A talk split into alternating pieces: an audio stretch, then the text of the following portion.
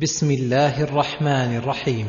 يا أيها الناس اتقوا ربكم إن زلزلة الساعة شيء عظيم. يخاطب الله الناس كافة بأن يتقوا ربهم الذي رباهم بالنعم الظاهرة والباطنة فحقيق بهم أن يتقوه بترك الشرك والفسوق والعصيان ويمتثلوا أوامره مهما استطاعوا. ثم ذكر ما يعينهم على التقوى ويحذرهم من تركها وهو الإخبار بأهوال يوم القيامة. فقال إن زلزلة الساعة شيء عظيم. لا يقدر قدره ولا يبلغ كنهه. ذلك بأنها إذا وقعت الساعة رجفت الأرض وارتجت وزلزلت زلزالها وتصدعت الجبال واندكت وكانت كثيبا مهيلا ثم كانت هباء منبثا ثم انقسم الناس ثلاثة أزواج فهناك تنفطر السماء وتكور الشمس والقمر وتنتثر النجوم ويكون من القلاقل والبلابل ما تنصدع له القلوب وتجل منه الأفئدة وتشيب منه الولدان وتذوب له الصم الصلاب. ولهذا قال يوم ترونها تذهل كل مرضعة عما أرضعت وتضع كل ذات حمل حملها. وترى الناس سكارى وما هم بسكارى ولكن عذاب الله شديد. يوم ترونها تذهل كل مرضعة عما أرضعت مع أنها مجبولة على شدة محبتها لولدها خصوصا في هذه الحال التي لا يعيش إلا بها وتضع كل ذات حمل حملها من شدة الفزع والهول. وترى الناس سكارى وما هم بسكارى ولكن عذاب الله شديد. أي تحسبهم أيها الرائي لهم سكارى من الخمر وليسوا سكارى. ولكن عذاب الله شديد.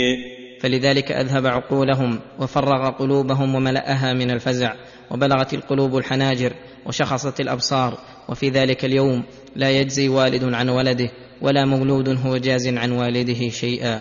ويومئذ يفر المرء من أخيه وأمه وأبيه وصاحبته وبنيه لكل امرئ منهم يومئذ شأن يغنيه. وهناك يعض الظالم على يديه.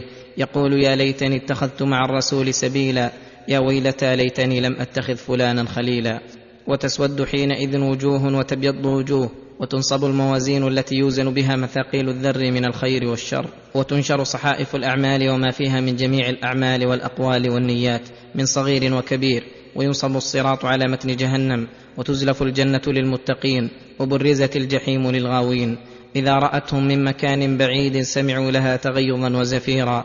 وإذا ألقوا منها مكانا ضيقا مقرنين دعوا هنالك ثبورا ويقال لهم لا تدعوا اليوم ثبورا واحدا وادعوا ثبورا كثيرا وإذا نادوا ربهم ليخرجهم منها قال اخسأوا فيها ولا تكلمون قد غضب عليهم الرب الرحيم وحضرهم العذاب الأليم وأيسوا من كل خير ووجدوا أعمالهم كلها لم يفقدوا منها نقيرا ولا قطميرا هذا والمتقون في روضات الجنات يحبرون وفي أنواع اللذات يتفكهون وفيما اشتهت أنفسهم خالدون. فحقيق بالعاقل الذي يعرف أن كل هذا أمامه أن يعد له عدته والا يلهيه الأمل فيترك العمل وأن تكون تقوى الله شعاره وخوفه دثاره ومحبة الله وذكره روح أعماله. ومن الناس من يجادل في الله بغير علم ويتبع كل شيطان مريد. كتب عليه أنه من تولاه فأنه يضله ويهديه إلى عذاب السعير. أي أيوة ومن الناس طائفة وفرقة سلكوا طريق الضلال وجعلوا يجادلون بالباطل الحق يريدون إحقاق الباطل وإبطال الحق. والحال أنهم في غاية الجهل ما عندهم من العلم شيء وغاية ما عندهم تقليد أئمة الضلال من كل شيطان مريد متمرد على الله وعلى رسله معاند لهم قد شاق الله ورسوله وصار من الأئمة الذين يدعون إلى النار. كتب عليه أي قدر على هذا الشيطان المريد أنه من تولاه أي اتبعه فأنه يضله عن الحق ويجنبه الصراط المستقيم. ويهديه إلى عذاب السعير. ويهديه إلى عذاب السعير. وهذا نائب إبليس حقا. فإن الله قال عنه إنما يدعو حزبه ليكونوا من أصحاب السعير. فهذا الذي يجادل في الله قد جمع بين ضلاله بنفسه وتصديه إلى إضلال الناس. وهو متبع ومقلد لكل شيطان مريد. ظلمات بعضها فوق بعض. ويدخل في هذا جمهور أهل الكفر والبدع. فإن أكثرهم مقلدة يجادلون بغير علم. يا ايها الناس ان كنتم في ريب من البعث فانا خلقناكم يقول تعالى يا ايها الناس ان كنتم في ريب من البعث أي شك واشتباه وعدم علم بوقوعه مع ان الواجب عليكم ان تصدقوا ربكم وتصدقوا رسله في ذلك ولكن اذا ابيتم الا الريب فهاكم دليلين عقليين تشاهدونهما كل واحد منهما يدل دلالة قطعية على ما شككتم فيه ويزيل عن قلوبكم الريب. أحدهما الاستدلال بابتداء خلق الإنسان وأن الذي ابتدأه سيعيده. فقال فيه فإنا خلقناكم من تراب وذلك بخلق أبي البشر آدم عليه السلام ثم من نطفة أي مني. وهذا ابتداء أول التخليق ثم من علقة أي تنقلب تلك النطفة بإذن الله دما أحمر. ثم من مضغة أي ينتقل الدم مضغة أي قطعة لحم بقدر ما يمضغ. وتلك المضغة تارة تكون مخلقة أي مصور منها خلق الآدمي وغير مخلقة تارة.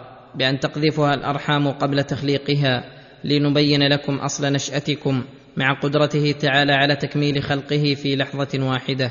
ولكن ليبين لنا كمال حكمته وعظيم قدرته وسعة رحمته. ونقر في الأرحام ما نشاء إلى أجل مسمى. أي ونقر أي نبقي في الأرحام من الحمل الذي لم تقذفه الأرحام ما نشاء إبقاءه إلى أجل مسمى وهو مدة الحمل. ثم نخرجكم طفلا ثم لتبلغوا أشدكم.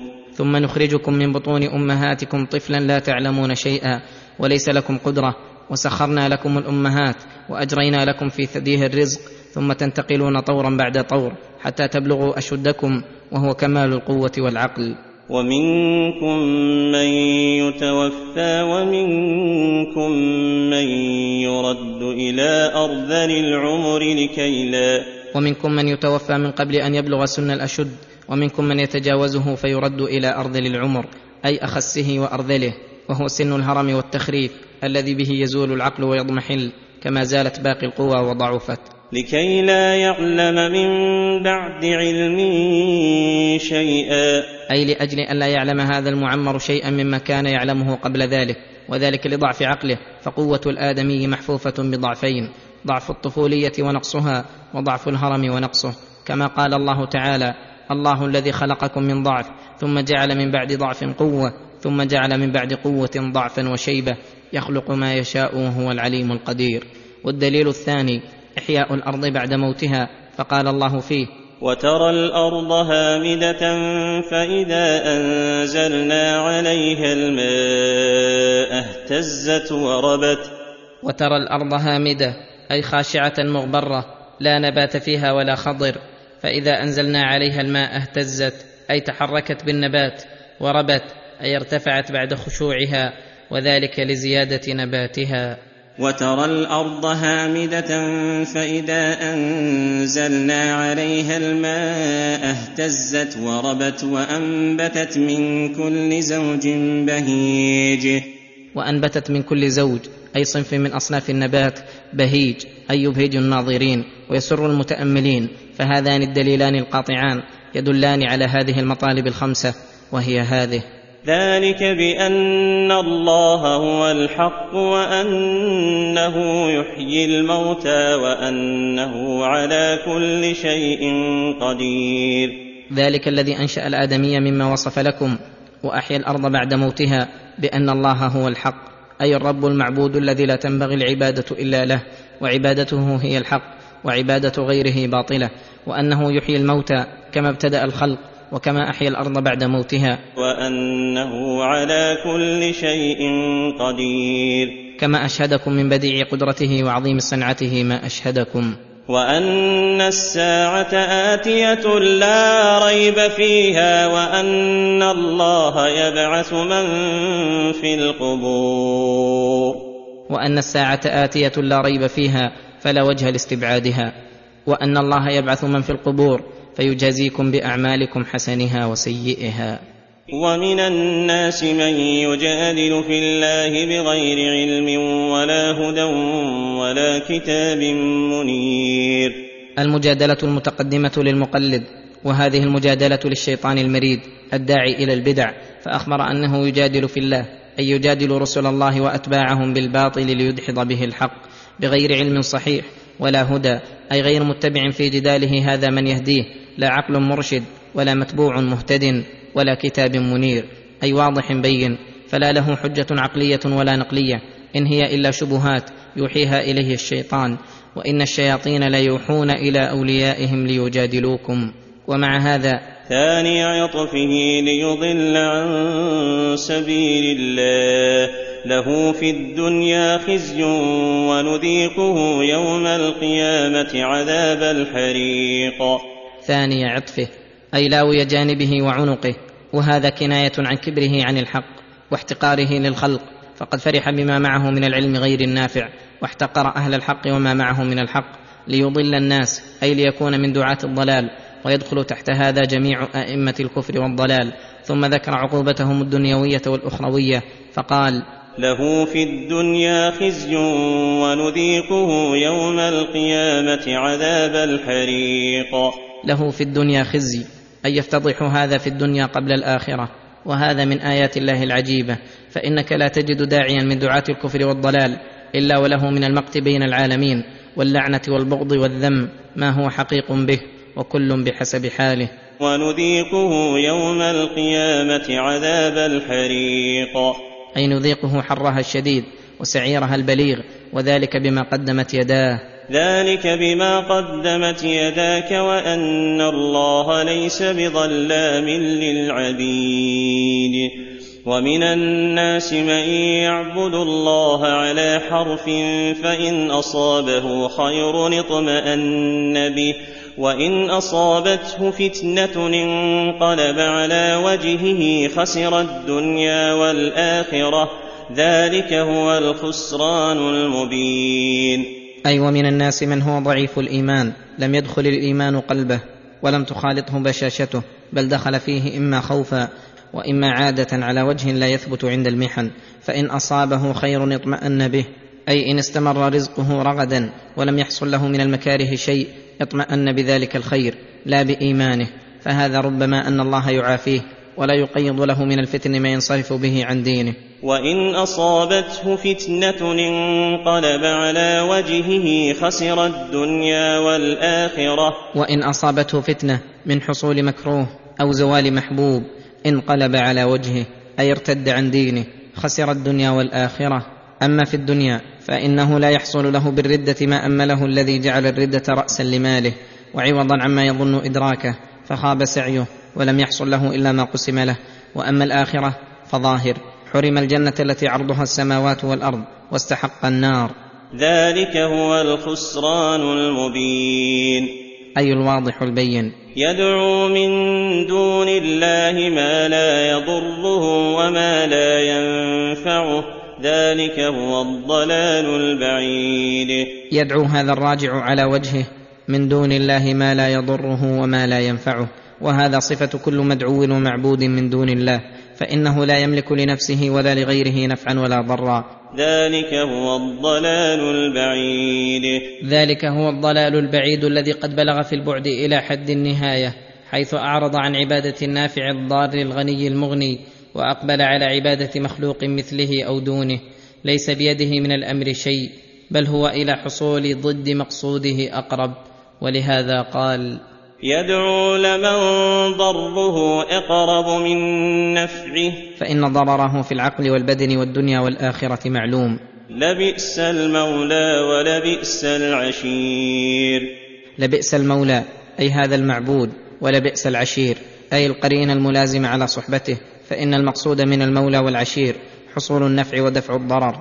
فإذا لم يحصل شيء من هذا فإنه مذموم ملوم. ان الله يدخل الذين امنوا وعملوا الصالحات جنات تجري من تحتها الانهار ان الله يفعل ما يريد. لما ذكر تعالى المجادل بالباطل وأنه على قسمين مقلد وداع ذكر أن المتسمي بالإيمان أيضا على قسمين قسم لم يدخل الإيمان قلبه كما تقدم والقسم الثاني المؤمن حقيقة. صدق ما معه من الإيمان بالأعمال الصالحة فأخبر تعالى أنه يدخلهم جنات تجري من تحتها الأنهار وسميت الجنة جنة لاجتمالها على المنازل والقصور والأشجار والنوابت التي تجن من فيها ويستتر بها من كثرتها. إن الله يفعل ما يريد.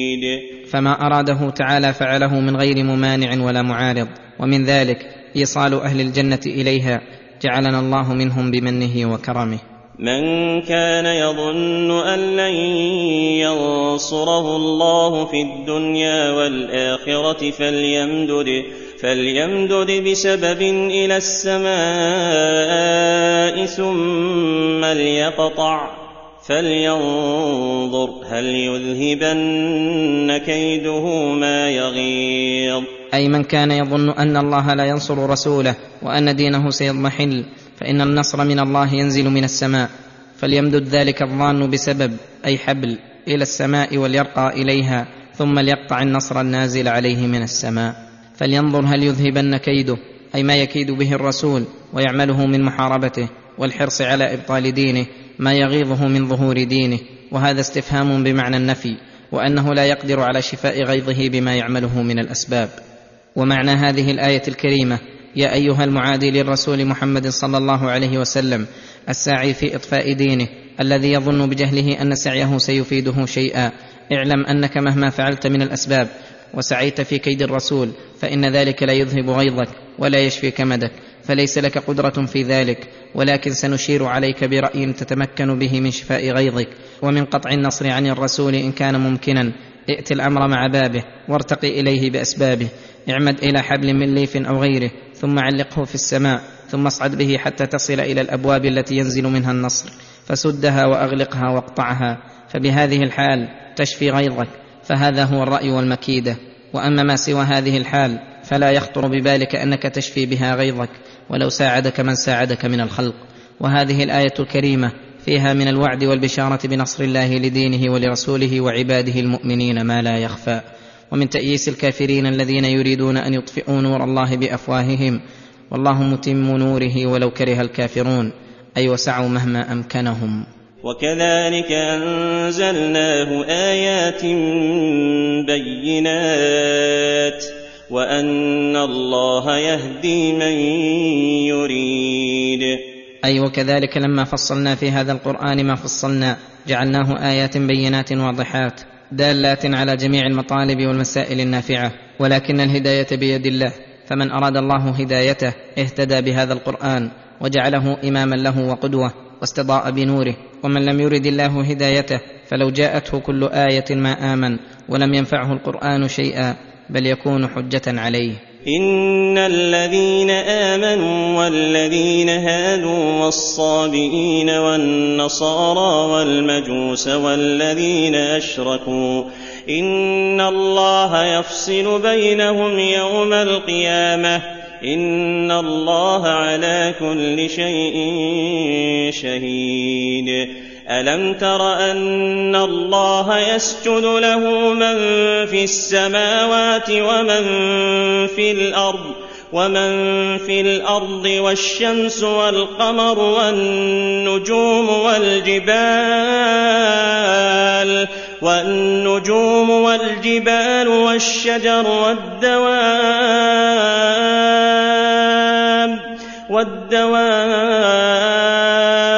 وكثير من الناس وكثير من الناس وكثير حق عليه العذاب ومن يهن الله فما له من مكرم إن الله يفعل ما يشاء يخبر تعالى عن طوائف أهل الأرض من الذين أوتوا الكتاب من المؤمنين واليهود والنصارى والصابئين ومن المجوس ومن المشركين أن الله سيجمعهم جميعهم ليوم القيامة ويفصل بينهم بحكمه العدل ويجازيهم بأعمالهم التي حفظها وكتبها وشهدها.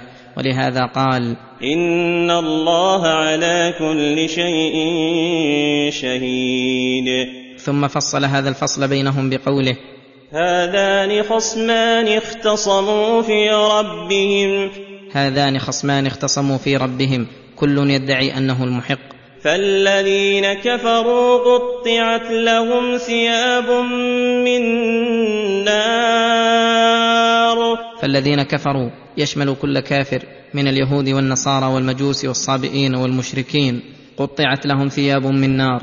أي يجعل لهم ثياب من قطران وتشعل فيها النار. ليعمهم العذاب من جميع جوانبهم. يصب من فوق رؤوسهم الحميم. الماء الحار جدا. يصهر به ما في بطونهم والجلود. يصهر به ما في بطونهم من اللحم والشحم والأمعاء من شدة حره وعظيم أمره. ولهم مقامع من حديد. ولهم مقامع من حديد. بيد الملائكة الغلاظ الشداد تضربهم فيها وتقمعهم. كلما أرادوا أن يخرجوا منها من غم أعيدوا فيها أعيدوا فيها وذوقوا عذاب الحريق. فلا يفتر عنهم العذاب ولا هم ينظرون ويقال لهم توبيخا ذوقوا عذاب الحريق أي المحرق للقلوب والأبدان. إن الله يدخل الذين آمنوا وعملوا الصالحات جنات جنات تجري من تحتها الأنهار ومعلوم أن هذا الوصف لا يصدق على غير المسلمين الذين آمنوا بجميع الكتب وجميع الرسل يحلون فيها من أساور من ذهب ولؤلؤا. يحلون فيها من أساور من ذهب أي يسورون في أيديهم رجالهم ونساؤهم أساور الذهب. ولباسهم فيها حرير. فتم نعيمهم بذكر أنواع المأكولات اللذيذات المشتمل عليها لفظ الجنات وذكر الأنهار السارحات أنهار الماء واللبن والعسل والخمر. وأنواع اللباس والحلي الفاخر. وهدوا إلى الطيب من القول وهدوا إلى صراط الحميد. وذلك بسبب أنهم هدوا إلى الطيب من القول الذي أفضله وأطيبه كلمة الإخلاص.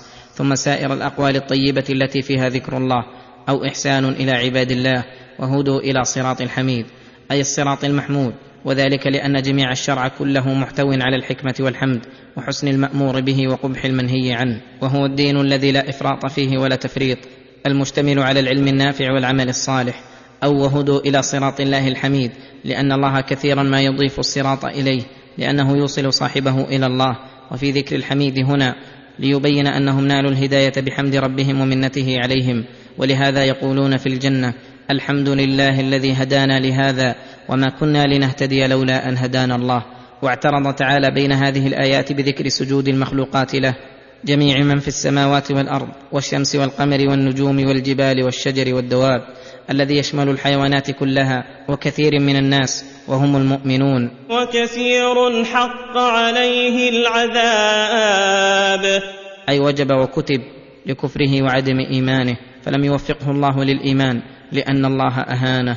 ومن يهن الله فما له من مكرم ومن يهن الله فما له من مكرم ولا راد لما اراد ولا معارض لمشيئته فاذا كانت المخلوقات كلها ساجده لربها خاضعه لعظمته مستكينه لعزته عانيه لسلطانه دل على انه وحده الرب المعبود والملك المحمود وان من عدل عنه إلى عباده سواه فقد ضل ضلالا بعيدا وخسر خسرانا مبينا إن الذين كفروا ويصدون عن سبيل الله والمسجد الحرام الذي جعلناه للناس سواء العاكف فيه والباد ومن يرد فيه بإلحاد بظلم نذقه من عذاب أليم. يخبر تعالى عن شناعة ما عليه المشركون الكافرون بربهم وأنهم جمعوا بين الكفر بالله ورسوله وبين الصد عن سبيل الله ومنع الناس من الإيمان. والصد أيضا عن المسجد الحرام الذي ليس ملكا لهم ولا لآبائهم بل الناس فيه سواء المقيم فيه والطارئ إليه بل صدوا عنه أفضل الخلق محمدا وأصحابه. والحال أن هذا المسجد الحرام من حرمته واحترامه وعظمته أن من يرد فيه بإلحاد بظلم نذقه من عذاب أليم. فمجرد إرادة الظلم والإلحاد في الحرم موجب للعذاب وإن كان غيره لا يعاقب العبد عليه إلا بعمل الظلم. فكيف بمن أتى فيه أعظم الظلم؟ من الكفر والشرك والصد عن سبيله ومنع من يريده بزيارة فما ظنكم أن يفعل الله بهم؟ وفي هذه الآية الكريمة وجوب احترام الحرم وشدة تعظيمه والتحذير من إرادة المعاصي فيه وفعلها. وإذ بوأنا لإبراهيم مكان البيت ألا تشرك بي شيئا وطهر بيتي للطائفين والقائمين والركع السجود يذكر تعالى عظمة البيت الحرام وجلالته وعظمة بانيه وهو خليل الرحمن. فقال واذ بوانا لابراهيم مكان البيت أي هيأناه له وأنزلناه إياه. وجعل قسما من ذريته من سكانه وأمره الله ببنيانه فبناه على تقوى الله وأسسه على طاعة الله وبناه هو وابنه إسماعيل وأمره أن لا يشرك به شيئا بأن يخلص لله أعماله ويبنيه على اسم الله. وطهر بيتي للطائفين والقائمين والركع السجود. وطهر بيتي أي من الشرك والمعاصي ومن الأنجاس والأدناس. وأضافه الرحمن إلى نفسه لشرفه وفضله ولتعظم محبته في القلوب وتنصب إليه الأفئدة من كل جانب وليكون أعظم لتطهيره وتعظيمه لكونه بيت الرب للطائفين به والعاكفين عنده المقيمين العباده من العبادات من ذكر وقراءة وتعلم علم وتعليمه وغير ذلك من أنواع القرب. والركع السجود. أي المصلين. أي طهره لهؤلاء الفضلاء الذين همهم طاعة مولاهم وخدمته والتقرب إليه عند بيته فهؤلاء لهم الحق ولهم الإكرام ومن إكرامهم تطهير البيت لأجلهم ويدخل في تطهيره تطهيره من الأصوات اللاغية والمرتفعة التي تشوش على المتعبدين بالصلاه والطواف وقدم الطواف على الاعتكاف والصلاة لاختصاصه بهذا البيت ثم الاعتكاف لاختصاصه بجنس المساجد. وأذن في الناس بالحج يأتوك رجالا وعلى كل ضامر يأتين من كل فج عميق. وأذن في الناس بالحج أي أعلمهم به وادعهم إليه وبلغ دانيهم وقاصيهم فرضه وفضيلته فإنك إذا دعوتهم أتوك حجاجا وعمارا رجالا أي مشاة على أرجلهم من الشوق وعلى كل ضامر. أي ناقة ضامر تقطع المهامه والمفاوز وتواصل السير حتى تأتي إلى أشرف الأماكن. من كل فج عميق. أي من كل بلد بعيد. وقد فعل الخليل عليه السلام ثم من بعده ابنه محمد صلى الله عليه وسلم فدعي الناس إلى حج هذا البيت وأبديا في ذلك واعادا وقد حصل ما وعده الله به. أتاه الناس رجالا وركبانا من مشارق الأرض ومغاربها. ثم ذكر فوائد زيارة بيت الله الحرام مرغبا فيه فقال ليشهدوا منافع لهم ويذكروا اسم الله في أيام معلومات على ما رزقهم من بهيمة الأنعام. ليشهدوا منافع لهم أي لينالوا ببيت الله منافع دينية من العبادات الفاضلة والعبادات التي لا تكون إلا فيه ومنافع دنيوية من التكسب وحصول الأرباح الدنيوية. وكل هذا أمر مشاهد كل يعرفه. ويذكر اسم الله في أيام معلومات على ما رزقهم من بهيمة الأنعام. وهذا من المنافع الدينية والدنيوية. أي ليذكر اسم الله عند ذبح الهدايا. شكرا لله على ما رزقهم منها ويسرها لهم. فإذا ذبحتموها فكلوا منها وأطعموا البائس الفقير. أي شديد الفقر. ثم ليقضوا تفثهم وليوفوا نذورهم وليطوفوا بالبيت العتيق. ثم ليقضوا تفثهم أي يقضوا نسكهم ويزيلوا الوسخ والأذى الذي لحقهم في حال الإحرام وليوفوا نذورهم التي أوجبوها على أنفسهم من الحج والعمرة والهدايا. وليطوفوا بالبيت العتيق. أي القديم أفضل المساجد على الإطلاق المعتق من تسلط الجبابرة عليه وهذا أمر بالطواف خصوصا بعد الأمر بالمناسك عموما لفضله وشرفه ولكونه المقصود وما قبله وسائل إليه. ولعله والله أعلم أيضا لفائده أخرى وهي أن الطواف مشروع كل وقت وسواء كان تابعا لنسك أم مستقلا بنفسه. ذلك ومن يعظم حرمات الله فهو خير له عند ربه واحلت لكم الانعام الا ما يتلى عليكم فاجتنبوا الرجس من الاوثان واجتنبوا قول الزور. ذلك الذي ذكرنا لكم من تلكم الاحكام وما فيها من تعظيم حرمات الله واجلالها وتكريمها لأن تعظيم حرمات الله من الأمور المحبوبه لله المقربه اليه التي من عظمها وأجلها أثابه الله ثوابا جزيلا وكانت خيرا له في دينه ودنياه وأخراه عند ربه. وحرمات الله كل ما له حرمة وأمر باحترامه بعبادة أو غيرها كالمناسك كلها وكالحرم والإحرام وكالهدايا وكالعبادات التي أمر الله العباد بالقيام بها. فتعظيمها إجلالها بالقلب ومحبتها وتكميل العبودية فيها غير متهاون ولا متكاسل ولا متثاقل.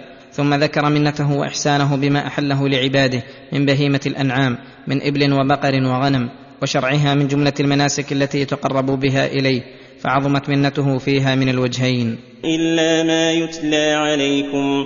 إلا ما يتلى عليكم في القرآن تحريمه من قوله حرمت عليكم الميتة والدم ولحم الخنزير ولكن الذي من رحمته بعباده أن حرمه عليهم ومنعهم منه تزكية لهم وتطهيرا من الشرك به وقول الزور. ولهذا قال فاجتنبوا الرجس من الأوثان واجتنبوا قول الزور. فاجتنبوا الرجس أي الخبث القذر من الأوثان أي الأنداد التي جعلتموها آلهة مع الله فإنها أكبر أنواع الرجس. والظاهر أن من هنا ليست لبيان الجنس كما قاله كثير من المفسرين وإنما هي للتبعيض. وأن الرجس عام في جميع المنهيات المحرمات فيكون منهيا عنها عموما وعن الأوثان التي هي بعضها خصوصا. واجتنبوا قول الزور. أي جميع الأقوال المحرمات فإنها من قول الزور الذي هو الكذب ومن ذلك شهادة الزور. حنفاء لله غير مشركين به. فلما نهاهم عن الشرك والرجس وقول الزور أمرهم أن يكونوا حنفاء لله أي مقبلين عليه وعلى عبادته. معرضين عما سواه غير مشركين به. ومن يشرك بالله فكأنما خر من السماء فتخطفه الطير فتخطفه الطير أو تهوي به الريح في مكان سحيق. ومن يشرك بالله فمثله فكأنما خر من السماء أي سقط منها فتخطفه الطير بسرعة. أو تهوي به الريح في مكان سحيق. أي بعيد كذلك المشرك. فالإيمان بمنزلة السماء محفوظة مرفوعة ومن ترك الإيمان بمنزلة الساقط من السماء عرضة للآفات والبليات فإما أن تخطفه الطير فتقطعه اعضاء. كذلك المشرك إذا ترك الاعتصام بالإيمان تخطفته الشياطين من كل جانب ومزقوه. وأذهبوا عليه دينه ودنياه. ذلك ومن يعظم شعائر الله فإنها من تقوى القلوب. أي ذلك الذي ذكرنا لكم من تعظيم حرماته وشعائره.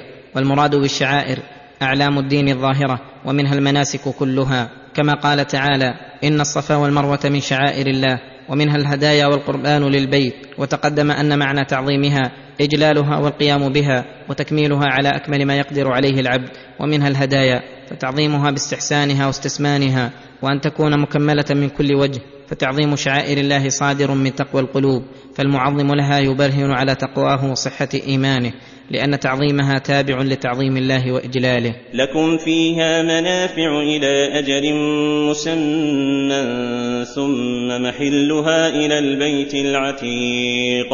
لكم فيها أي في الهدايا منافع إلى أجل مسمى.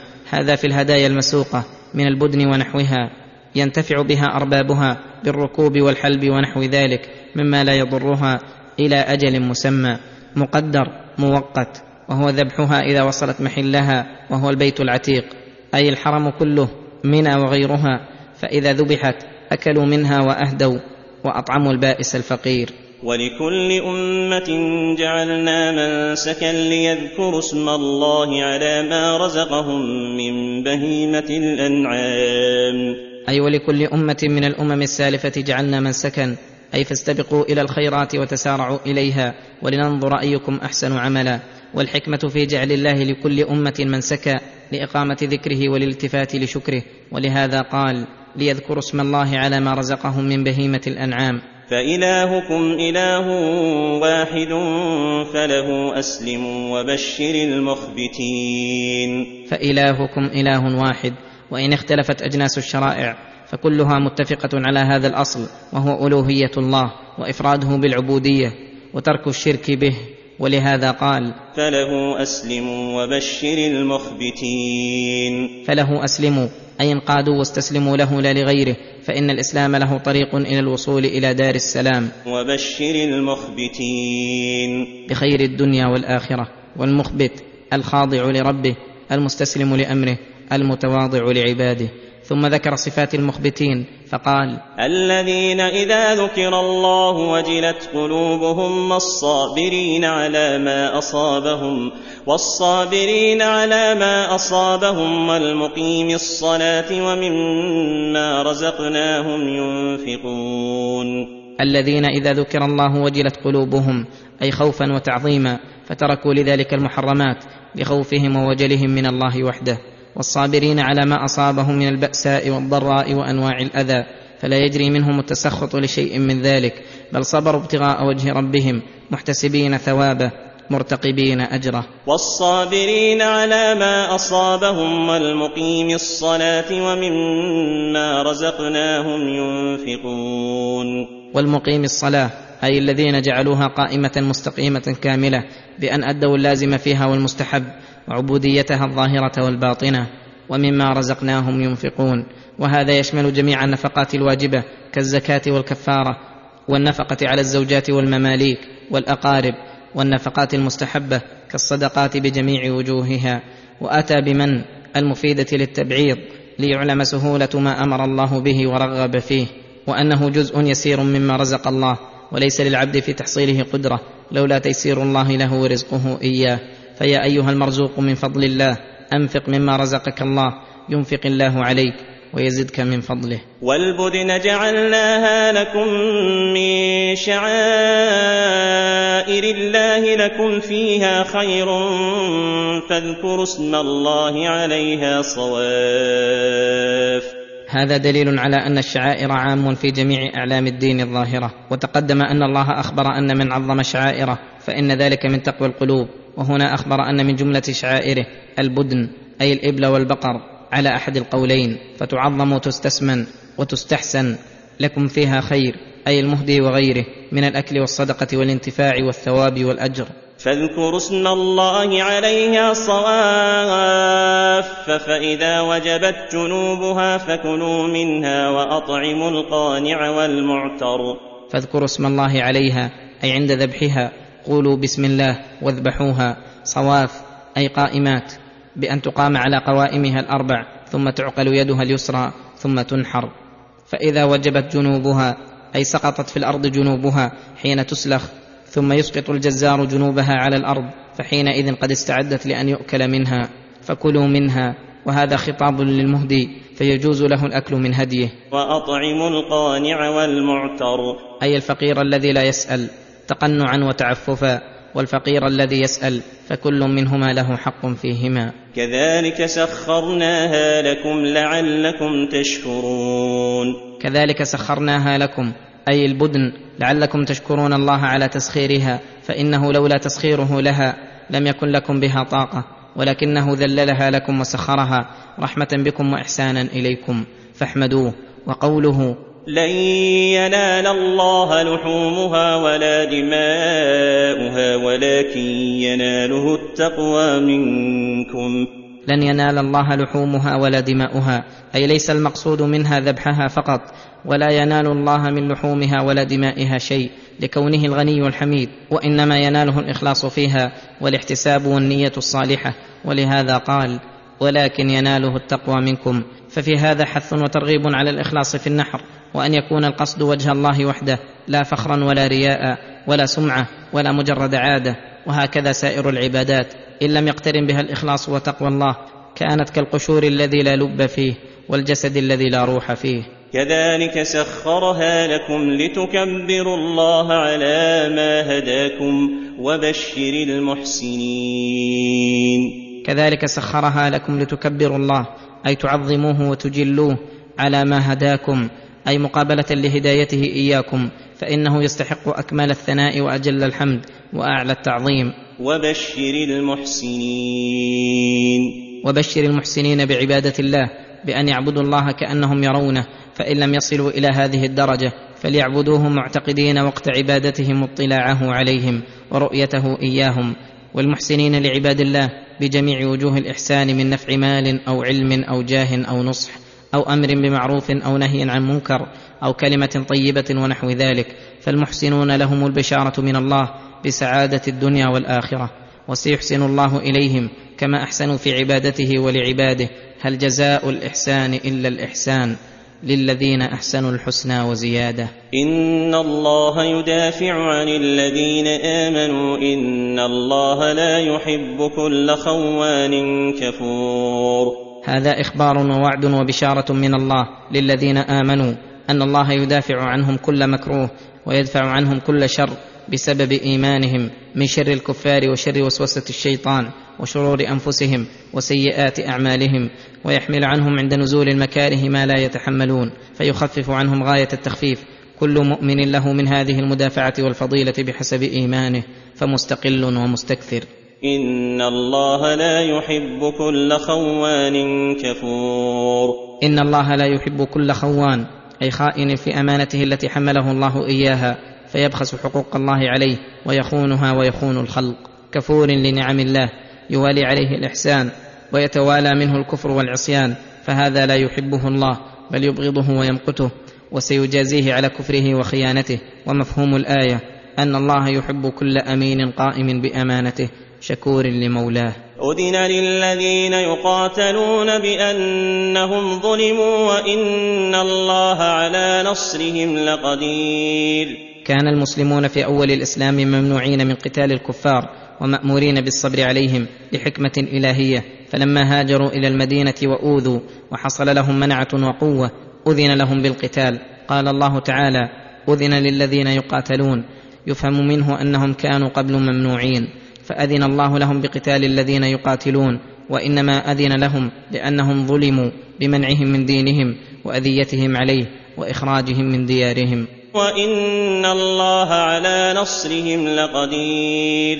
فليستنصروه وليستعينوا به ثم ذكر صفة ظلمهم فقال الذين أخرجوا من ديارهم بغير حق إلا أن يقولوا ربنا الله. الذين أخرجوا من ديارهم أي ألجئوا إلى الخروج بالأذية والفتنة بغير حق إلا أن ذنبهم الذي نقم منهم أعداؤهم أن يقولوا ربنا الله أي إلا أنهم وحدوا الله وعبدوه مخلصين له الدين فإن كان هذا ذنبا فهو ذنبهم كقوله تعالى وما نقموا منهم إلا أن يؤمنوا بالله العزيز الحميد وهذا يدل على حكمة الجهاد وأن المقصود منه إقامة دين الله وذب الكفار المؤذين للمؤمنين البادئين لهم بالاعتداء عن ظلمهم واعتدائهم والتمكن من عبادة الله وإقامة الشرائع الظاهرة. ولهذا قال ولولا دفع الله الناس بعضهم ببعض لهدمت صوامع وبيع وصلوات ومساجد يذكر فيها اسم الله كثيرا. ولينصرن الله من ينصره إن الله لقوي عزيز. ولولا دفع الله الناس بعضهم ببعض فيدفع الله بالمجاهدين في سبيله ضرر الكافرين. لهدمت صوامع وبيع وصلوات ومساجد. أي لهدمت هذه المعابد الكبار لطوائف أهل الكتاب معابد اليهود والنصارى والمساجد للمسلمين. يذكر فيها أي في هذه المعابد اسم الله كثيرا. تقام فيها الصلوات وتتلى فيها كتب الله ويذكر فيها اسم الله بأنواع الذكر. فلولا دفع الله الناس بعضهم ببعض لاستولى الكفار على المسلمين فخربوا معابدهم وفتنوهم عن دينهم. فدل هذا أن الجهاد مشروع لأجل دفع الصائل والمؤذي ومقصود لغيره. ودل ذلك على أن البلدان التي حصلت فيها الطمأنينة بعبادة الله وعمرت مساجدها وأقيمت فيها شعائر الدين كلها من فضائل المجاهدين وببركتهم. دفع الله عنها الكافرين. قال الله تعالى ولولا دفع الله الناس بعضهم ببعض لفسدت الأرض ولكن الله ذو فضل على العالمين. فإن قلت نرى الآن مساجد المسلمين عامرة لم تخرب مع أن كثير منها إمارة صغيرة وحكومة غير منظمة مع أنهم لا يدان لهم بقتال من جاورهم من الإفرنج بل نرى المساجد التي تحت ولايتهم وسيطرتهم عامرة وأهلها آمنون مطمئنون مع قدرة ولاتهم من الكفار على هدمها. والله أخبر أنه لولا دفع الله الناس بعضهم ببعض لهدمت هذه المعابد ونحن لا نشاهد دفعا. أجيب بأن هذا السؤال والاستشكال داخل في عموم هذه الآية وفرد من أفرادها. فإن من عرف أحوال الدول الآن ونظامها وأنها تعتبر كل أمة وجنس تحت ولايتها وداخل في حكمها تعتبره عضوا من أعضاء المملكة وجزء من أجزاء الحكومة سواء كانت تلك الأمة مقتدرة بعددها أو عددها أو مالها أو عملها أو خدمتها فتراعي الحكومات مصالح ذلك الشعب الدينية والدنيوية وتخشى إن لم تفعل ذلك أن يختل نظامها وتفقد بعض أركانها فيقوم من أمر الدين بهذا السبب ما يقوم خصوصا المساجد فإنها ولله الحمد في غاية الانتظام حتى في عواصم الدول الكبار وتراعي تلك الدول الحكومات المستقلة نظرا لخواطر رعاياهم المسلمين مع وجود التحاسد والتباغض بين دول النصارى الذي أخبر الله أنه لا يزال إلى يوم القيامة. فتبقى الحكومة المسلمة التي لا تقدر تدافع عن نفسها سالمة من كثير ضررهم لقيام الحسد عندهم. فلا يقدر أحدهم أن يمد يده عليها خوفا من احتمائها بالآخر. مع أن الله تعالى لا بد أن يري عباده من نصر الإسلام والمسلمين ما قد وعد به في كتابه وقد ظهرت ولله الحمد أسبابه بشعور المسلمين بضرورة رجوعهم إلى دينهم والشعور مبدأ العمل. فنحمده ونسأله أن يتم نعمته ولهذا قال في وعده الصادق المطابق للواقع. ولينصرن الله من ينصره إن الله لقوي عزيز. ولينصرن الله من ينصره ان يقوموا بنصر دينه مخلصا له في ذلك يقاتل في سبيله لتكون كلمة الله هي العليا. إن الله لقوي عزيز. أي كامل القوة عزيز لا يرام قد قهر الخلائق وأخذ بنواصيهم. فأبشروا يا معشر المسلمين فإنكم وإن ضعف عددكم وعددكم وقوي عدد عدوكم وعدتهم فإن ركنكم القوي العزيز. ومعتمدكم على من خلقكم وخلق ما تعملون فاعملوا بالأسباب المأمور بها ثم اطلبوا منه نصركم فلا بد أن ينصركم. يا أيها الذين آمنوا إن تنصروا الله ينصركم ويثبت أقدامكم. وقوموا أيها المسلمون بحق الإيمان والعمل الصالح فقد وعد الله الذين آمنوا منكم وعملوا الصالحات ليستخلفنهم في الأرض كما استخلف الذين من قبلهم وليمكنن لهم دينهم الذي ارتضى لهم وليبدلنهم من بعد خوفهم أمنا يعبدونني لا يشركون بي شيئا. ثم ذكر علامة من ينصره وبها يعرف أن من ادعى أنه ينصر الله وينصر دينه ولم يتصف بهذا الوصف فهو كاذب. فقال الذين إن مكناهم في الأرض أقاموا الصلاة وآتوا الزكاة وأمروا بالمعروف ونهوا عن المنكر ولله عاقبة الأمور. الذين إن مكناهم في الأرض أي ملكناهم إياها وجعلناهم المتسلطين عليها من غير منازع ينازعهم ولا معارض أقاموا الصلاة في أوقاتها وحدودها وأركانها وشروطها. في الجمعة والجماعات وآتوا الزكاة التي عليهم خصوصا وعلى رعيتهم عموما آتوها أهلها الذين هم أهلها. وأمروا بالمعروف ونهوا عن المنكر.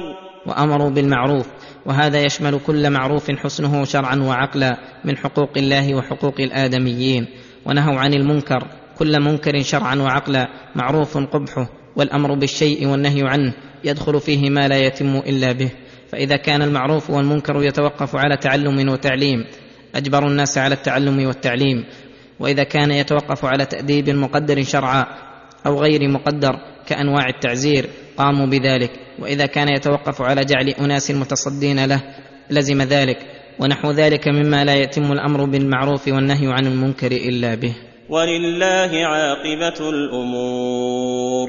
أي جميع الأمور ترجع إلى الله. وقد أخبر أن العاقبة للتقوى فمن سلطه الله على العباد من الملوك وقام بأمر الله كانت له العاقبة الحميدة والحالة الرشيدة. ومن تسلط عليهم بالجبروت وأقام فيهم هوى نفسه فإنه وإن حصل له ملك مؤقت فإن عاقبته غير حميدة فولايته مشؤومة وعاقبته مذمومة. وإن يكذبوك فقد كذبت قبلهم قوم نوح وعاد وثمود. وقوم إبراهيم وقوم لوط. يقول تعالى لنبيه محمد صلى الله عليه وسلم وإن يكذبك هؤلاء المشركون فلست بأول رسول كذب وليسوا بأول أمة كذبت رسولها فقد كذبت قبلهم قوم نوح وعاد وثمود وقوم إبراهيم وقوم لوط. وأصحاب مدين وكذب موسى. فأمليت للكافرين ثم أخذتهم فكيف كان نكير؟ وأصحاب مدين أي قوم شعيب وكذب موسى فأمليت للكافرين المكذبين فلم اعاجلهم بالعقوبة بل أمهلتهم حتى استمروا في طغيانهم يعمهون وفي كفرهم وشرهم يزدادون. ثم أخذتهم فكيف كان نكير؟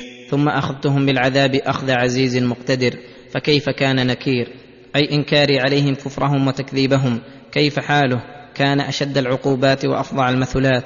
فمنهم من أغرقه ومنهم من أخذته الصيحة ومنهم من أهلك بالريح العقيم ومنهم من خسف به الأرض ومنهم من أرسل عليه عذاب يوم الظلة. فليعتبر بهم هؤلاء المكذبون أن يصيبهم ما أصابهم فإنهم ليسوا خيرا منهم. ولا كتب الله لهم براءة في الكتب المنزلة من الله. وكم من المعذبين المهلكين أمثال هؤلاء كثير. ولهذا قال فكأي من قرية أهلكناها وهي ظالمة فهي خاوية على عروشها وبئر معطلة وبئر معطلة وقصر مشيد. فكأي من قرية أي وكم من قرية أهلكناها بالعذاب الشديد والخزي الدنيوي. وهي ظالمة بكفرها بالله وتكذيبها لرسله. لم يكن عقوبتنا لها ظلما منا فهي خاوية على عروشها فديارهم متهدمة قصورها وجدرانها. قد سقطت عروشها فأصبحت خرابا بعد أن كانت عامرة وموحشة بعد أن كانت آهلة بأهلها آنسة. وبئر معطلة وقصر مشيد أي وكم من بئر قد كان يزدحم عليه الخلق لشربهم وشرب مواشيهم ففقد أهله وعدم منه الوارد والصادر. وكم من قصر تعب عليه أهله فشيدوه ورفعوه وحصنوه وزخرفوه. فحين جاءهم أمر الله لم يغن عنهم شيئا وأصبح خاليا من أهله. قد صاروا عبرة لمن اعتبر ومثالا لمن فكر ونظر. ولهذا دعا الله عباده إلى السير في الأرض لينظروا ويعتبروا. فقال أفلم يسيروا في الأرض فتكون لهم قلوب يعقلون بها أو آذان يسمعون بها أفلم يسيروا في الأرض بأبدانهم وقلوبهم فتكون لهم قلوب يعقلون بها آيات الله ويتأملون بها مواقع عبره أو آذان يسمعون بها أو آذان يسمعون بها أخبار الأمم الماضين وأنباء القرون المعذبين وإلا فمجرد نظر العين وسماع الأذن وسير البدن الخالي من التفكر والاعتبار غير مفيد ولا موصل إلى المطلوب ولهذا قال فإنها لا تعمى الأبصار فإنها لا تعمى الأبصار ولكن تعمى القلوب التي في الصدور. أي هذا العمى الضار في الدين.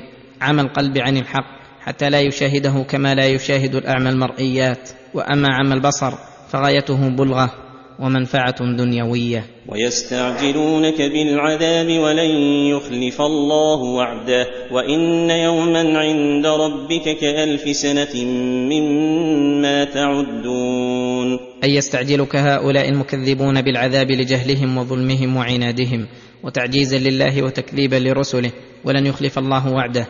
فما وعدهم به من العذاب لا بد من وقوعه ولا يمنعهم منه مانع. وأما عجلته والمبادرة فيه فليس ذلك إليك يا محمد ولا يستفزنك عجلتهم وتعجيزهم إيانا.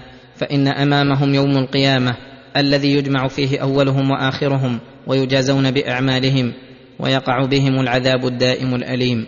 ولهذا قال وإن يوما عند ربك كألف سنة مما تعدون. من طوله وشدته وهوله فسواء أصابهم عذاب في الدنيا أم تأخر عنهم العذاب فإن هذا اليوم لا بد أن يدركهم. ويحتمل أن المراد أن الله حليم ولو استعجلوا العذاب فإن يوما عنده كألف سنة مما تعدون. فالمدة وإن تطاولتموها واستبطأتم فيها نزول العذاب فإن الله يمهل المدد الطويلة ولا يهمل. حتى إذا أخذ الظالمين بعذابه لم يفلتهم. وكأي من قرية أمليت لها وهي ظالمة ثم أخذتها وإلي المصير. وكأي من قرية أمليت لها أي أمهلتها مدة طويلة وهي ظالمة أي مع ظلمهم فلم يكن مبادرتهم بالظلم موجبا لمبادرتنا بالعقوبة. ثم أخذتها وإلي المصير. ثم أخذتها بالعذاب وإلي المصير. أي مع عذابها في الدنيا سترجع إلى الله فيعذبها بذنوبها فليحذر هؤلاء الظالمون من حلول عقاب الله ولا يغتروا بالإمهال. قل يا أيها الناس إنما أنا لكم نذير مبين. يأمر تعالى عبده ورسوله محمدا صلى الله عليه وسلم أن يخاطب الناس جميعا بأنه رسول الله حقا مبشرا للمؤمنين بثواب الله منذرا للكافرين والظالمين من عقابه. وقوله مبين أي بين الإنذار وهو التخويف مع الإعلام بالمخوف وذلك لأنه أقام البراهين الساطعة على صدق ما أنذرهم به. ثم ذكر تفصيل النذارة والبشارة فقال فالذين آمنوا وعملوا الصالحات لهم مغفرة ورزق كريم. فالذين آمنوا بقلوبهم إيمانا صحيحا صادقا وعملوا الصالحات بجوارحهم في جنات النعيم. أي الجنات التي يتنعم بها بأنواع النعيم من المآكل والمشارب والمناكح والصور والأصوات والتنعم برؤية الرب الكريم وسماع كلامه. والذين سعوا في آياتنا معاجزين أولئك أصحاب الجحيم. والذين كفروا أي جحدوا نعمة ربهم وكذبوا رسله وآياته فأولئك أصحاب الجحيم أي الملازمون لها المصاحبون لها في كل أوقاتهم. فلا يخفف عنهم من عذابها ولا يفتر عنهم لحظة من عقابها. وما ارسلنا من قبلك من رسول ولا نبي الا اذا تمنى القى الشيطان في امنيته فينسخ الله ما يلقي الشيطان ثم يحكم الله اياته والله عليم حكيم. يخبر تعالى بحكمته البالغه واختباره لعباده وأن الله ما أرسل قبل محمد من رسول ولا نبي إلا إذا تمنى. أي قرأ قراءته التي يذكر بها الناس ويأمرهم وينهاهم. ألقى الشيطان في أمنيته أي في قراءته من طرقه ومكايده. ما هو مناقض لتلك القراءة؟ مع أن الله تعالى قد عصم الرسل بما يبلغون عن الله وحفظ وحيه أن يشتبه أو يختلط بغيره. ولكن هذا الإلقاء من الشيطان غير مستقر ولا مستمر. وإنما هو عارض يعرض ثم يزول وللعوارض أحكام. ولهذا قال فينسخ الله ما يلقي الشيطان أي يزيله ويذهبه ويبطله ويبين أنه ليس من آياته ويحكم الله آياته أي يتقنها ويحررها ويحفظها. فتبقى خالصة من مخالطة إلقاء الشيطان.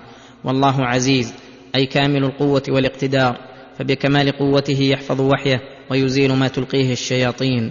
حكيم يضع الأشياء مواضعها فمن كمال حكمته مكن الشياطين من الإلقاء المذكور ليحصل ما ذكره بقوله ليجعل ما يلقي الشيطان فتنة للذين في قلوبهم مرض والقاسية قلوبهم. ليجعل ما يلقي الشيطان فتنة لطائفتين من الناس لا يبالي الله بهم وهم الذين في قلوبهم مرض أي ضعف وعدم إيمان تام وتصديق جازم فيؤثر في قلوبهم أدنى شبهة تطرأ عليها فإذا سمعوا ما ألقاه الشيطان داخلهم الريب والشك فصار فتنة لهم. والقاسية قلوبهم أي الغليظة التي لا يؤثر فيها زجر ولا تذكير. ولا تفهم عن الله وعن رسوله لقسوتها فإذا سمعوا ما ألقاه الشيطان جعلوه حجة لهم على باطلهم وجادلوا به وشاقوا الله ورسوله. ولهذا قال وإن الظالمين لفي شقاق بعيد. أي مشاقة لله ومعاندة للحق. ومخالفة له بعيد من الصواب فما يلقيه الشيطان. يكون فتنة لهؤلاء الطائفتين فيظهر به ما في قلوبهم من الخبث الكامن فيها. وأما الطائفة الثالثة فإنه يكون رحمة في حقها وهم المذكورون بقوله. وليعلم الذين اوتوا العلم انه الحق من ربك فيؤمنوا به فتخبت له قلوبهم وان الله لهادي الذين امنوا إلى صراط مستقيم. وليعلم الذين اوتوا العلم انه الحق من ربك لأن الله منحهم من العلم ما به يعرفون الحق من الباطل. والرشد من الغي فيميزون بين الأمرين الحق المستقر الذي يحكمه الله والباطل العارض الذي ينسخه الله بما على كل منهما من الشواهد وليعلموا أن الله حكيم يقيض بعض أنواع الابتلاء ليظهر بذلك كمائن النفوس الخيرة والشريرة فيؤمنوا به بسبب ذلك ويزداد إيمانهم عند دفع المعارض والشبه. فتخبت له قلوبهم. أي تخشع وتخضع وتسلم لحكمته وهذا من هدايته إياهم. وإن الله لهادي الذين آمنوا إلى صراط مستقيم. وإن الله لهادي الذين آمنوا بسبب إيمانهم إلى صراط مستقيم. علم بالحق وعمل بمقتضاه. فيثبت الله الذين آمنوا بالقول الثابت في الحياة الدنيا وفي الآخرة. وهذا النوع من تثبيت الله لعبده. وهذه الآيات فيها بيان أن للرسول صلى الله عليه وسلم أسوة بإخوانه المرسلين لما وقع منه عند قراءته صلى الله عليه وسلم والنجم. فلما بلغ أفرأيتم اللات والعزى ومناة الثالثة الأخرى؟ ألقى الشيطان في قراءته تلك الغرانيق العلا وإن شفاعتهن لترتجى. فحصل بذلك للرسول صلى الله عليه وسلم حزن وللناس فتنة كما ذكر الله فأنزل الله هذه الآيات. ولا يزال الذين كفروا في مرية منه حتى تأتيهم الساعة. يخبر تعالى عن حالة الكفار وأنهم لا يزالون في شك مما جئتهم به يا محمد لعنادهم وإعراضهم وأنهم لا يبرحون مستمرين على هذه الحال. حتى تأتيهم الساعة بغتة أو يأتيهم عذاب يوم عقيم الملك يومئذ لله. حتى تأتيهم الساعة بغتة أي مفاجأة أو يأتيهم عذاب يوم عقيم أي لا خير فيه وهو يوم القيامة. فإذا جاءتهم الساعة أو أتاهم ذلك اليوم علم الذين كفروا أنهم كانوا كاذبين وندموا حيث لا ينفعهم الندم وأبلسوا وأيسوا من كل خير وودوا لو آمنوا بالرسول واتخذوا معه سبيلا. ففي هذا تحذيرهم من إقامتهم على مريتهم وفريتهم. الملك يومئذ لله يحكم بينهم. الملك يومئذ أي يوم القيامة لله تعالى لا لغيره يحكم بينهم بحكمه العدل وقضائه الفصل. فالذين آمنوا وعملوا الصالحات في جنات النعيم. فالذين آمنوا بالله ورسله وما جاءوا به وعملوا الصالحات ليصدقوا بذلك إيمانهم في جنات النعيم نعيم القلب والروح والبدن. مما لا يصفه الواصفون ولا تدركه العقول. والذين كفروا وكذبوا بآياتنا فأولئك لهم عذاب مهين. والذين كفروا بالله ورسله وكذبوا بآياته الهادية للحق والصواب فأعرضوا عنها أو عاندوها. فأولئك لهم عذاب مهين. فأولئك لهم عذاب مهين لهم من شدته وألمه وبلوغه للأفئدة. كما استهانوا برسله وآياته أهانهم الله بالعذاب. والذين هاجروا في سبيل الله ثم قتلوا أو ماتوا ليرزقنهم الله رزقا حسنا وإن الله لهو خير الرازقين ليدخلنهم مدخلا يرضونه وإن الله لعليم حليم هذه بشارة كبرى لمن هاجر في سبيل الله فخرج من داره ووطنه وأولاده وماله ابتغاء وجه الله ونصرة لدين الله فهذا قد وجب أجره على الله سواء مات على فراشه أو قتل مجاهدا في سبيل الله. ليرزقنهم الله رزقا حسنا. في البرزخ وفي يوم القيامة بدخول الجنة الجامعة للروح والريحان والحسن والإحسان ونعيم القلب والبدن ويحتمل أن المعنى أن المهاجر في سبيل الله قد تكفل برزقه في الدنيا رزقا واسعا حسنا سواء علم الله منه أنه يموت على فراشه أو يقتل شهيدا فكلهم مضمون له الرزق. فلا يتوهم أنه إذا خرج من دياره وأمواله سيفتقر ويحتاج فإن رازقه هو خير الرازقين. وقد وقع كما أخبر فإن المهاجرين السابقين تركوا ديارهم وأبناءهم وأموالهم نصرة لدين الله فلم يلبثوا إلا يسيرا حتى فتح الله عليهم البلاد ومكنهم من العباد. فاجتبوا من أموالها ما كانوا به من أغنى الناس. ويكون على هذا القول قوله ليدخلنهم مدخلا يرضونه إما ما يفتحه الله عليهم من البلدان خصوصا فتح مكة المشرفة فإنهم دخلوها في حالة الرضا والسرور وإما المراد به رزق الآخرة وأن ذلك دخول الجنة. فتكون الآية جمعت بين الرزقين رزق الدنيا ورزق الآخرة واللفظ صالح لذلك كله والمعنى صحيح فلا مانع من إرادة الجميع. وان الله لعليم حليم. وان الله لعليم بالامور ظاهرها وباطنها متقدمها ومتاخرها حليم. يعصيه الخلائق ويبارزونه بالعظائم وهو لا يعادلهم بالعقوبه مع كمال اقتداره بل يواصل لهم رزقه ويسدي اليهم فضله. ذلك ومن عاقب بمثل ما عوقب به ثم بغي عليه لينصرنه الله لينصرنه الله إن الله لعفو غفور. ذلك بان من جني عليه وظلم فانه يجوز له مقابله الجاني بمثل جنايته. فان فعل ذلك فليس عليه سبيل. وليس بملوم فإن بغي عليه بعد هذا فإن الله ينصره لأنه مظلوم فلا يجوز أن يبغى عليه بسبب أنه استوفى حقه. وإذا كان المجازي غيره بإساءته إذا ظلم بعد ذلك نصره الله فالذي بالأصل لم يعاقب أحدا إذا ظلم وجني عليه فالنصر إليه أقرب. إن الله لعفو غفور. إن الله لعفو غفور أي يعفو عن المذنبين فلا يعاجلهم بالعقوبة. ويغفر ذنوبهم فيزيلها ويزيل آثارها عنهم. فالله هذا وصفه المستقر اللازم الذاتي ومعاملته لعباده في جميع الأوقات بالعفو والمغفرة. فينبغي لكم أيها المظلومون المجني عليهم أن تعفوا وتصفحوا وتغفروا ليعاملكم الله كما تعاملون عباده. فمن عفا وأصلح فأجره على الله. ذلك بأن الله يولج الليل في النهار ويولج النهار في الليل وأن الله سميع بصير. ذلك الذي شرع لكم تلك الأحكام الحسنة العادلة هو حسن التصرف في تقديره وتدبيره الذي يولج الليل في النهار أي يدخل هذا على هذا وهذا على هذا فيأتي بالليل بعد النهار وبالنهار بعد الليل ويزيد في أحدهما ما ينقصه في الآخر. ثم بالعكس فيترتب على ذلك قيام الفصول ومصالح الليل والنهار والشمس والقمر التي هي من أجل نعمه على العباد وهي من الضروريات لهم. وأن الله سميع بصير. وأن الله سميع يسمع ضجيج الأصوات باختلاف اللغات على تفنن الحاجات بصير.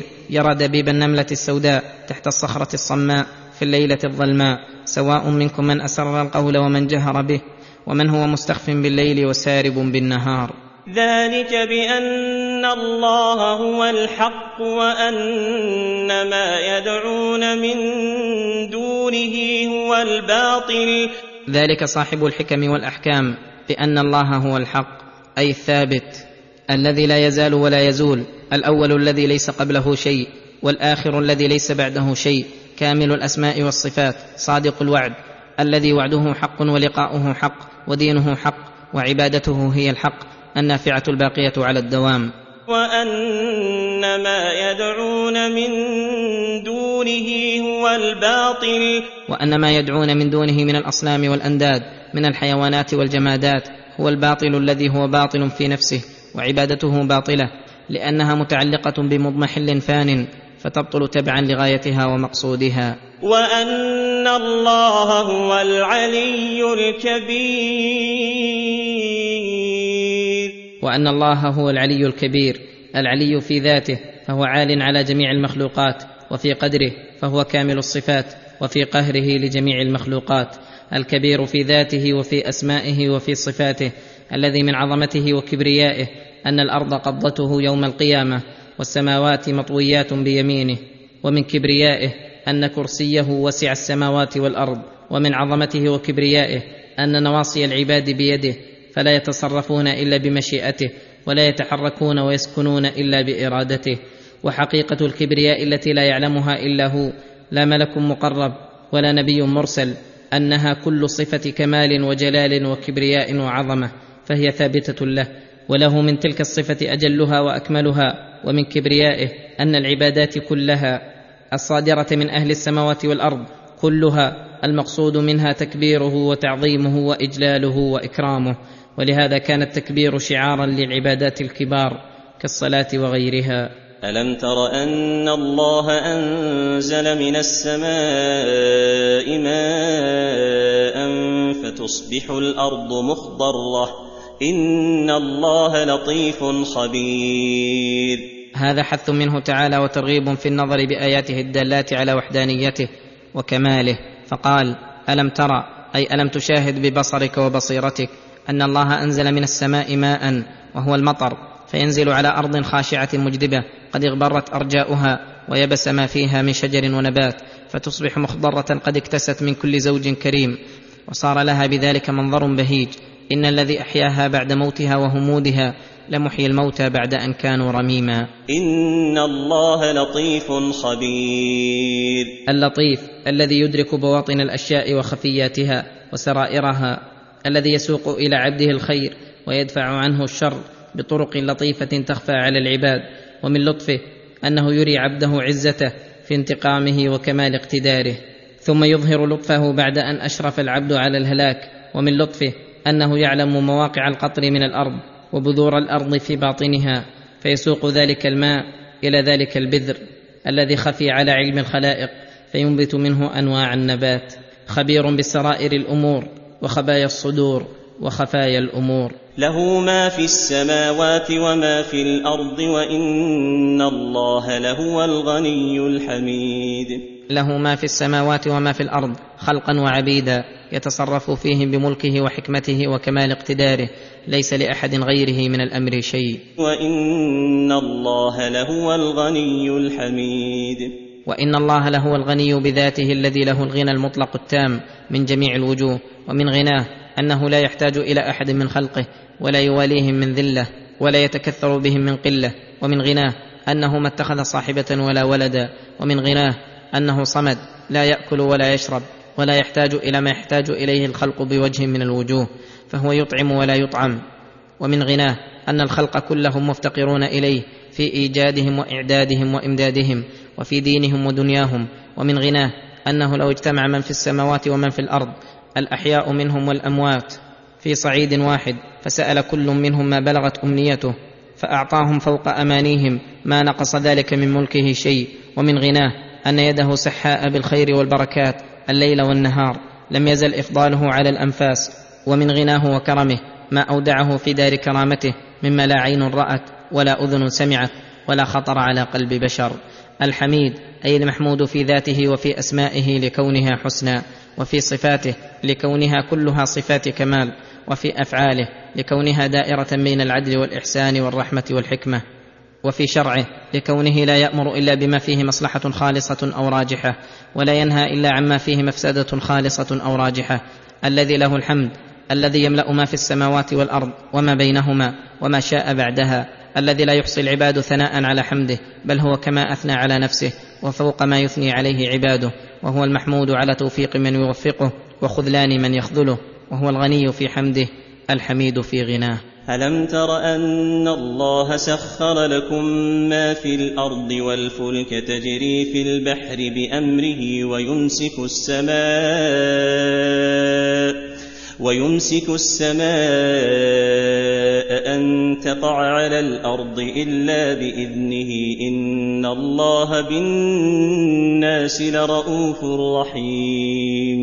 أي ألم تشاهد ببصرك وقلبك نعمة ربك السابغة؟ واياديه الواسعة وأن الله سخر لكم ما في الأرض من حيوانات ونباتات وجمادات فجميع ما في الأرض مسخر لبني آدم حيواناتها لركوبه وحمله وأعماله وأكله وأنواع انتفاعه وأشجارها وثمارها يقتاتها وقد سلط على غرسها واستغلالها ومعادنها يستخرجها وينتفع بها والفلك أي وسخر لكم الفلك وهي السفن تجري في البحر بأمره تحملكم وتحمل تجاراتكم وتوصلكم من محل إلى محل وتستخرجون من البحر حلية تلبسونها. ومن رحمته بكم أنه يمسك السماء أن تقع على الأرض. ويمسك السماء أن تقع على الأرض إلا بإذنه.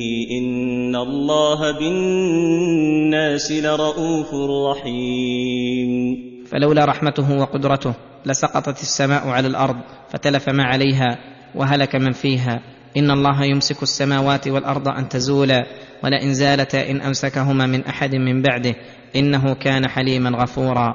إن الله بالناس لرءوف رحيم. أرحم بهم من والديهم ومن أنفسهم ولهذا يريد لهم الخير ويريدون لها الشر والضر ومن رحمته أن سخر لهم ما سخر من هذه الأشياء. وهو الذي يحياكم ثم يميتكم ثم يحييكم إن الإنسان لكفور. وهو الذي أحياكم أوجدكم من العدم ثم يميتكم بعد أن أحياكم ثم يحييكم بعد موتكم ليجازي المحسن بإحسانه والمسيء بإساءته. إن الإنسان لكفور. إن الإنسان أي جنسه إلا من عصمه الله لكفور لنعم الله كفور بالله لا يعترف بإحسانه بل ربما كفر بالبعث وقدرة ربه.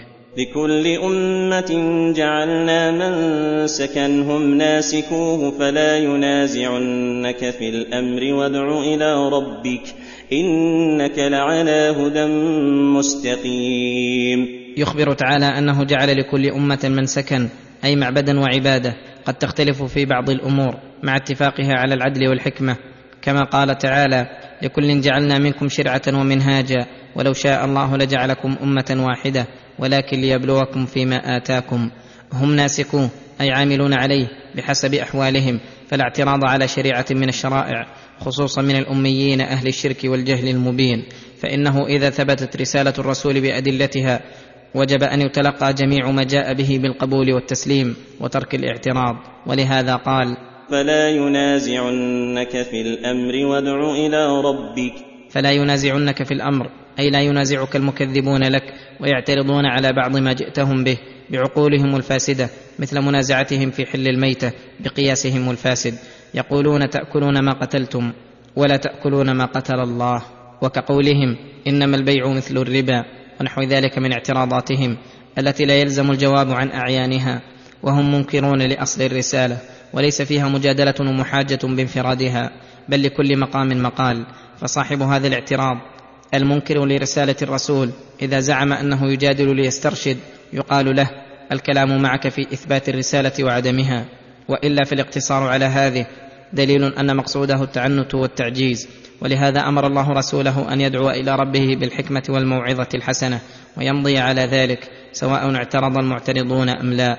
وأنه لا ينبغي أن يثنيك عن الدعوة شيء لأنك على هدى مستقيم. إنك لعلى هدى مستقيم. أي معتدل موصل للمقصود متضمن علم الحق والعمل به فأنت على ثقة من أمرك ويقين من دينك فيوجب ذلك لك الصلابة والمضي لما أمرك به ربك. ولست على أمر مشكوك فيه أو حديث مفترى فتقف مع الناس ومع أهوائهم وآرائهم.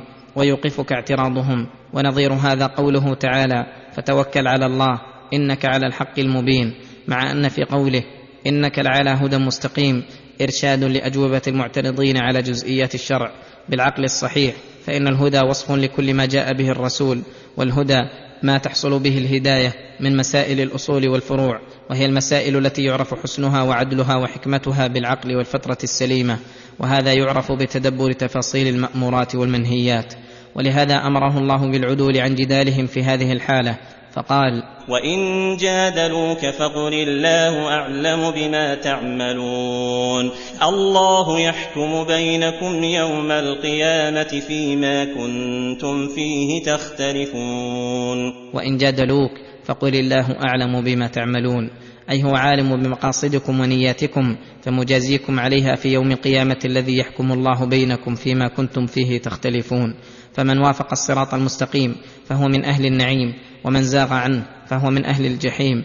ومن تمام حكمه أن يكون حكما بعلم فلذلك ذكر إحاطة علمه وإحاطة كتابه فقال الم تعلم ان الله يعلم ما في السماء والارض ان ذلك في كتاب ان ذلك على الله يسير الم تعلم ان الله يعلم ما في السماء والارض لا يخفى عليه منها خافيه من ظواهر الأمور وبواطنها وخفيها وجليها متقدمها ومتاخرها أن ذلك العلم المحيط بما في السماء والأرض قد أثبته الله في كتاب وهو اللوح المحفوظ حين خلق الله القلم.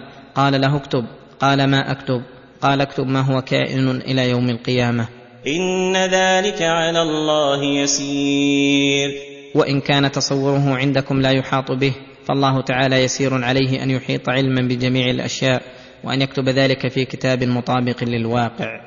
ويعبدون من دون الله ما لم ينزل به سلطانا وما ليس لهم به علم وما للظالمين من نصير.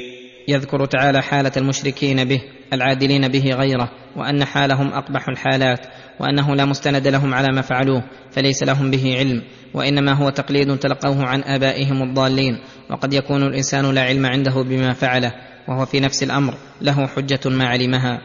فأخبر هنا أن الله لم ينزل في ذلك سلطانا أي حجة تدل عليه وتجوزه بل قد أنزل البراهين القاطعة على فساده وبطلانه. ثم توعد الظالمين منهم المعاندين للحق فقال وما للظالمين من نصير. وما للظالمين من نصير ينصرهم من عذاب الله اذا نزل بهم وحل. وهل هؤلاء الذين لا علم لهم بما هم عليه؟ قصد في اتباع الآيات والهدى إذا جاءهم أم هم راضون بما هم عليه من الباطل؟ ذكر ذلك بقوله واذا تتلى عليهم اياتنا بينات تعرف في وجوه الذين كفروا المنكر يكادون يكادون يسطون بالذين يتلون عليهم اياتنا. واذا تتلى عليهم اياتنا التي هي ايات الله الجليله المستلزمة لبيان الحق من الباطل لم يلتفتوا إليها ولم يرفعوا بها رأسا بل تعرف في وجوه الذين كفروا المنكر يكادون. تعرف في وجوه الذين كفروا المنكر من بغضها وكراهتها ترى وجوههم معبسة وأبشارهم مكفهرة. يكادون يسطون بالذين يتلون عليهم آياتنا. اي يكادون يوقعون بهم القتل والضرب البليغ من شدة بغضهم وبغض الحق وعداوته فهذه الحالة من الكفار بئس الحالة وشرها بئس الشر ولكن ثم ما هو شر منها؟ حالتهم التي يؤولون إليها. فلهذا قال قل أفأنبئكم بشر من ذلكم النار؟ النار وعدها الله الذين كفروا وبئس المصير. فهذه شرها طويل عريض ومكروهها وآلامها تزداد على الدوام. يا أيها الناس ضرب مثل فاستمعوا له. إن الذين تدعون من دون الله لن يخلقوا ذبابا ولو اجتمعوا له. وان يسلبهم الذباب شيئا لا يستنقذوه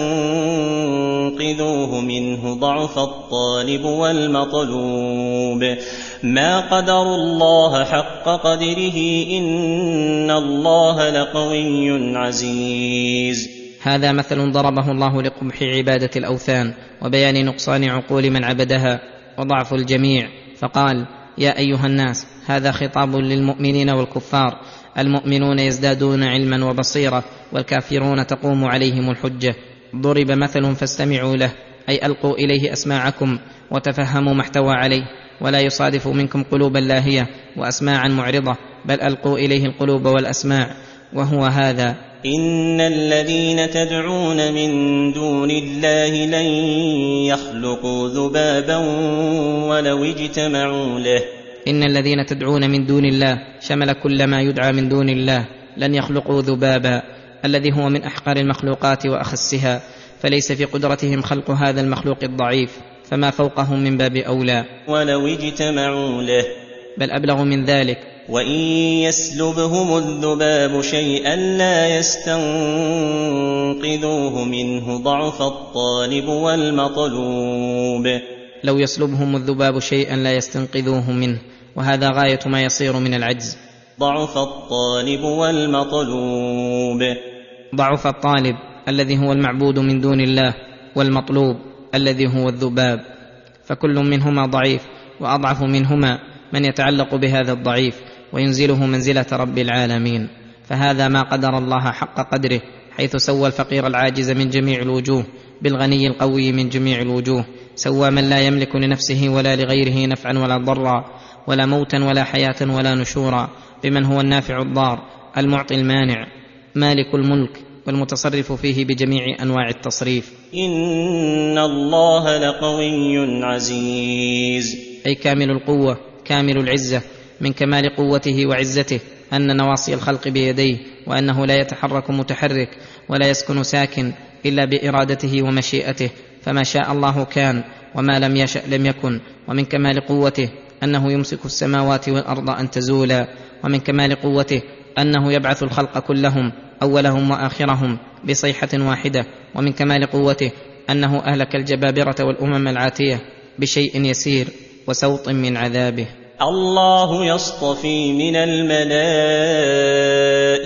رسلا ومن الناس ان الله سميع بصير يعلم ما بين ايديهم وما خلفهم والى الله ترجع الأمور.